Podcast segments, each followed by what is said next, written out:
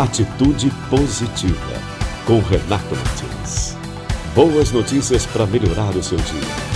Os brasileiros são líderes mundiais na reciclagem de latas de alumínio para bebidas. O índice foi atualizado neste mês de novembro e é de 97,6% em relação ao ano de 2019. O volume de sucata coletada foi de mais de 45 mil toneladas em comparação a 2018. Os dados são divulgados anualmente pela Associação Brasileira do Alumínio e pela Associação Brasileira dos Fabricantes de Lata. O Brasil é o terceiro maior mercado mundial de latas que que consome um quarto de todo o alumínio comercializado no país. O ciclo de vida da lata é de 60 dias em média. O nível de reciclagem do país reduz 95% a emissão de gases de efeito estufa e o consumo de energia elétrica. Cada quilo de lata reciclada poupa a extração de 5 quilos de bauxita, que é necessária para a produção do alumínio. E mais, com 13 centros de coleta de sucata, a cidade paulista de Pindamonhangaba é o maior centro de reciclagem de alumínio da América Latina.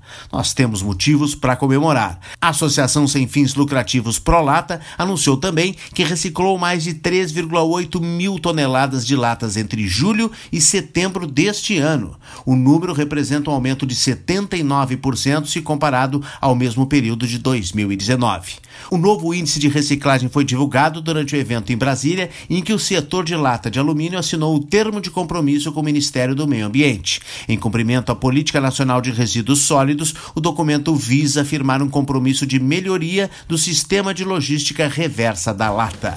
Tem mais notícias boas no nosso site redeatitudepositiva.com.br. Siga as nossas redes sociais, inscreva-se no canal de YouTube e não deixe de conferir o nosso podcast. E até a próxima.